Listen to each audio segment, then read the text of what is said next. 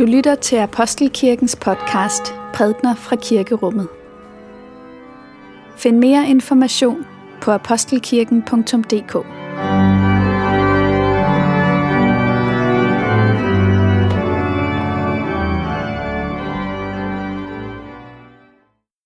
Godmorgen og velkommen til gudstjeneste her i Apostelkirken. Det er første søndag efter påske, og i dag skal vi i prædikenen høre om et møde mellem Jesus og Peter efter Jesu opstandelse. Og gudstjenesten handler også sådan lidt om livet efter opstandelsen. Hvordan er det, det ser ud for os? I kan følge med i, hvad der skal ske i folderen her, som øh, ligger nede bag i, hvis ikke du har fået fat i en. Evangelieteksten til i dag står i Johannes evangeliet. Lad os takke for Guds ord. For Guds ord i skriften. For Guds ord i blandt os. For Guds ord inde i os takker vi dig, Gud. Da de kom i land, så de et bål af trækul, og på det lå der fisk og noget brød. Jesus sagde til dem, kom med nogle af de fisk, I lige har fanget. Simon Peter gik op i båden og trak nettet på land. Det var fyldt med store fisk. 153 i alt. Men skønt der var så mange, revnede nettet ikke. Jesus sagde til dem, kom og spis. Ingen af disciplene turde spørge ham, hvem er du? For de vidste, at det var Herren. Jesus går hen og tager brødet og giver dem det, og ligeledes fisken. Det var nu tredje gang, Jesus åbenbarede sig for disciplene, efter at han var opstået fra de døde. Da de havde spist, siger Jesus til Simon Peter, Simon, Johannes' søn, elsker du mig mere end de andre? Han svarede, Ja, herre, du ved, at jeg har dig kær. Jesus sagde til ham, vogt mine lam.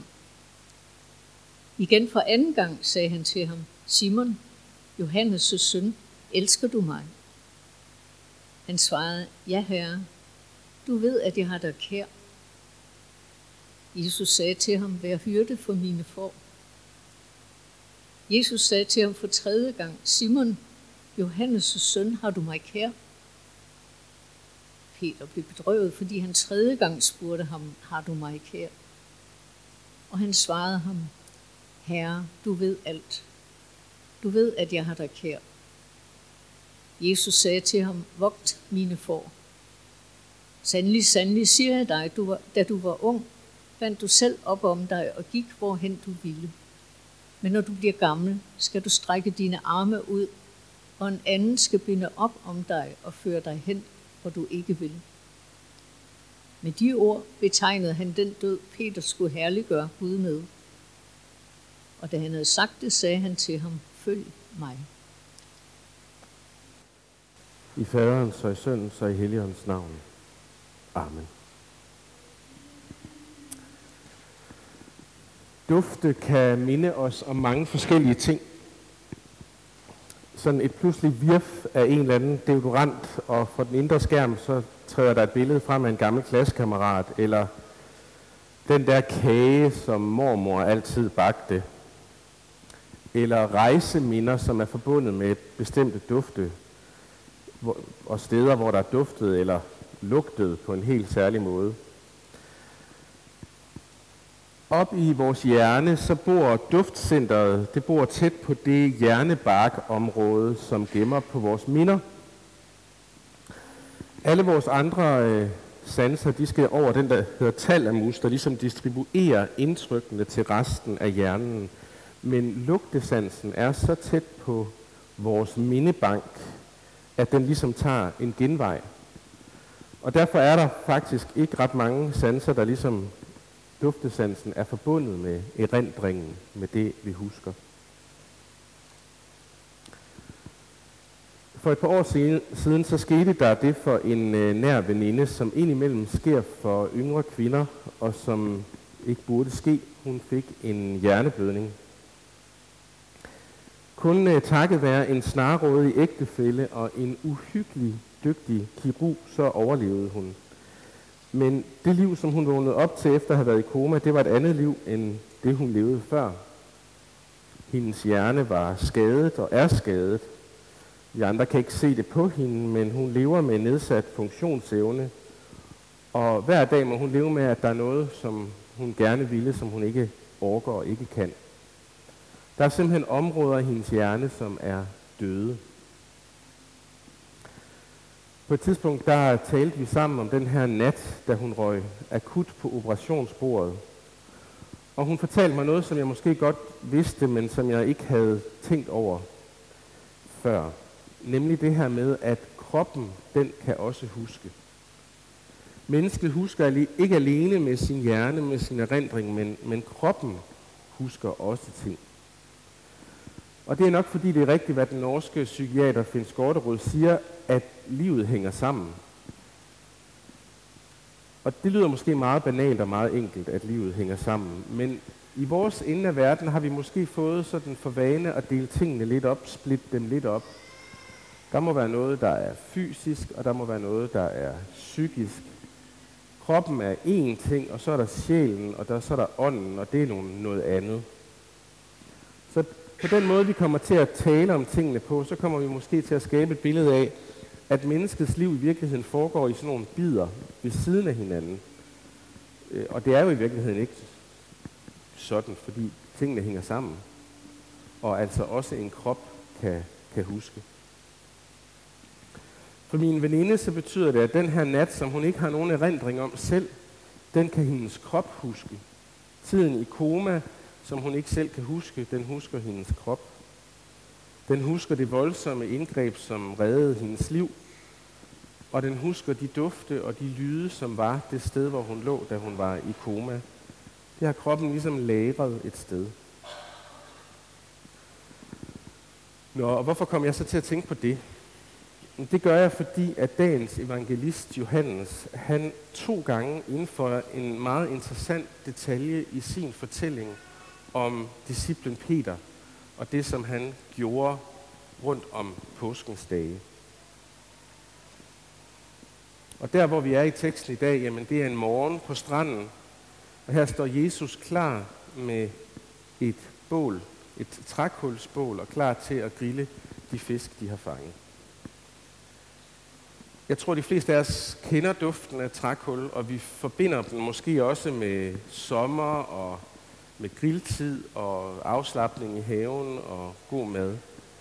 Men hvad må den duft mindede Peter om? Det var jo ikke så længe siden, at han var faldet i søvn i haven og var fuldt efter den pågrebne grebne Jesus. Og der er det, at Johannes også noterer, at da Peter står i ypperste præstens gård, der hvor de, han betragter, hvad de gør ved Jesus, ja, der er der også et bål af trækul. Det er her Peter han befinder sig, da han sværger på, da, da han gør det, som han havde sværget på, han aldrig ville gøre, nemlig at svigte Jesus, benægte Jesus. Benægter han noget som helst med ham at gøre. Der hvor han er, da det sker, er der også et bål af trækul. Og der er, øh, der er mange grunde til, at de her dage de har sat sig i Peters liv. At de, de satte mærker i ham, og nogle af de mærker, de satte i ham, dem påførte han ligesom sig selv en slags traumer. Når de spor, som traumer har sat i os, skal forvandles til noget andet, når traumet skal behandles, så må man gå tilbage til traumets rod. Og der er det jo så det fantastiske, at livet jo hænger sammen, at kroppen husker. Og den her detalje, som Johannes har med med trækullene, det virker som et bevidst greb.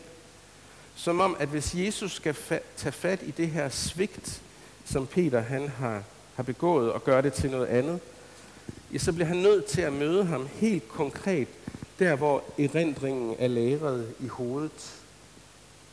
Han bliver nødt til at møde ham der i mørket fra den her nat. Den nat, som også duftede af trækul.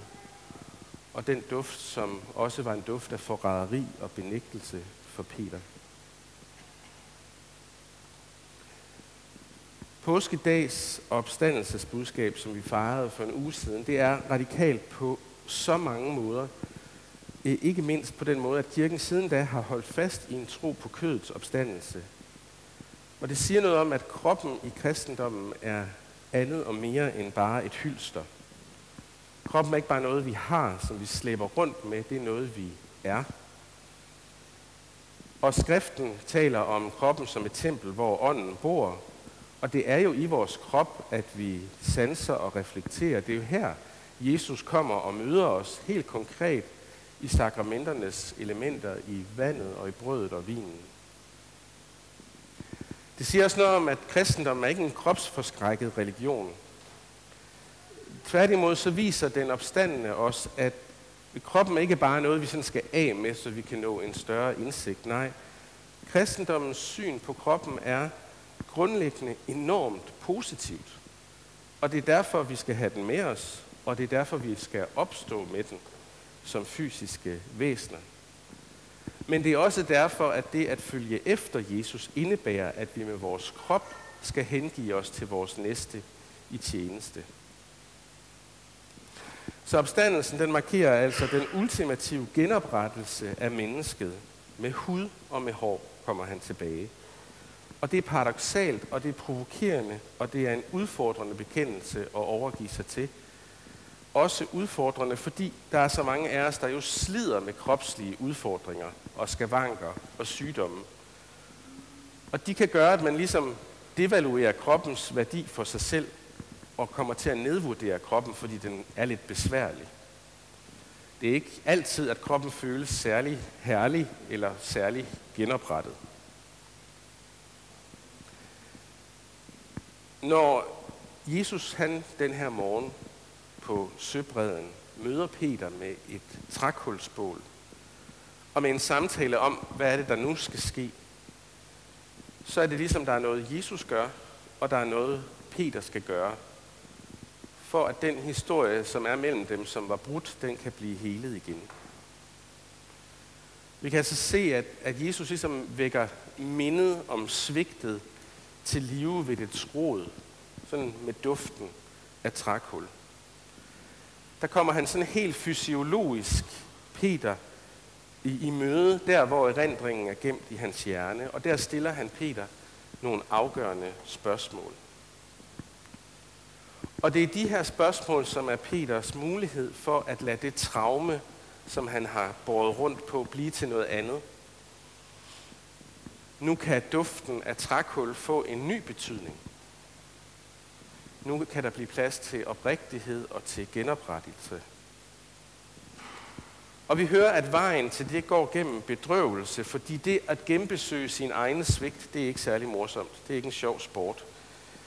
Øh, men det slutter ikke der. Fordi bedrøvelsen bliver til bekendelse hos Peter. Og her er det så interessant, at det, som Peter skal bekende, det er sin kærlighed. Det er ikke kun sin synd, men det er sin kærlighed. Hvor er din kærlighed henne, Peter? Og vi kan sige meget om de her spørgsmål, Jesus stiller. Elsker du mig? Det er et spørgsmål, som er enormt svært at undvige. Det kan man næsten kun svare ærligt på, og, og tredje gang bliver det rigtigt ærligt, da Peter bare må sige, men du ved alt. Og nu så er den hele den relation, som var brudt mellem de to. Og nu er Peter befriet. Han er friheden fra traumet, genoprettelsen, tilgivelsen, den nye vej. Jamen det er også Peters mulighed for nu at kunne gå i sin herres fodspor og tjene ham og verden. Når Jesus genopretter et menneskes værdighed, helbreder det, tilgiver det synder, så er det tit, at en del af det værktøj, han bruger, det er at give mennesker en opgave. En betroelse, kan vi kalde det. Og det er fordi Jesus jo sådan set forvandler os til at blive disciple. Til at blive nogen, som følger ham, og som ligesom han selv gjorde, giver af os selv til verden. Den verden, som Gud elsker. Den opgave, Jesus giver, det er ikke sådan en belønning, man får, fordi man har været en dygtig elev. Det er et sted, hvor Jesus opdrager os og hvor Jesus han fortsætter med at genoprette os. Det er et sted, hvor vi formes, og et sted, hvor vi forvandles. Og det er også derfor, den her, sådan, det her profetiske udsagn, som Jesus kommer med om, om Peters tjeneste, om Peters død, det bliver simpelthen så kropsligt. Det handler om hans krop. Det er med hele sit liv.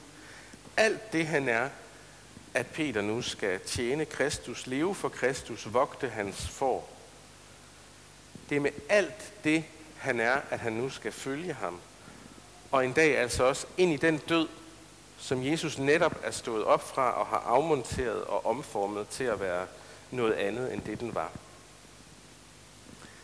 Så med den her opgave, som Peter får af Jesus, jamen så er allerede opstandelsen ind i Peters liv gået i gang så småt. Den er endnu ikke brudt helt igennem, som den vil gøre på opstandelsens morgen, men den har begyndt at arbejde i ham. Det, det siger noget om, at, at det, der har med Jesus at gøre i vores liv, det er ikke noget, som sådan er statisk. Der er noget, som er organisk i det. Noget, som vokser i os. Noget, som bevæger os. Noget, som han vil bruge. Og det siger noget om, at alt det, som er vores liv, også vores traumer og vores svigt, det må vi overgive ham, som kender og elsker den verden, som han har sat os til at leve i. Og så vil han sende os derhen og præcis til de mennesker, som vi er blevet givet forudsætninger for at være noget særligt for. Frederik, Frederick han siger det sådan, at det sted, hvor Gud kalder os til at være, det er det sted, hvor vores dybe glæde og verdens dybe hunger mødes. Der, hvor vores dybe glæde og verdens hunger mødes. Og ligesom Peter, så må vi gå hen til det sted med vores haltende krop, vores sårede minder, vores traumer, vores vorter og vores skæve fingre. Det er alt det, Peter er, der kaldes ind i tjeneste den morgen på stranden. Og hvorfor skulle det være anderledes for os? Jeg tror, der kommer en dag, hvor min veninde hun skal genopstå, og hendes hjerne skal være ny. Det, som er dødt i den, skal få nyt liv, så den ikke bærer spor af den her voldsomme hjerneblødning. Og jeg tror også, der kommer en dag, hvor Peter skal genopstå med sin krop, og alt det, der var sorgfuldt i hans liv, minderne og smerterne og lidelsen, de skal være forsvundne. Hans krop skal være befriet for knirkende leder og smerter i lænden og den slags. Og jeg tror på, at den dag, der skal vi med sammen med ham glædes og fryde os over, at vejen til genoprettelse, vejen til genoprettelse hos Kristus på opstandelsens morgen, jamen den går, ja, den går gennem bedrøvelse, den går gennem bekendelse, den går gennem hengivelse, og den går gennem discipleskab. Men først og fremmest så går den igennem det, at Jesus allerede har hengivet sig til os og spørger os, om vi vil hengive os til ham med alt det, vi er, med vores tanker, vores hjerter og vores krop.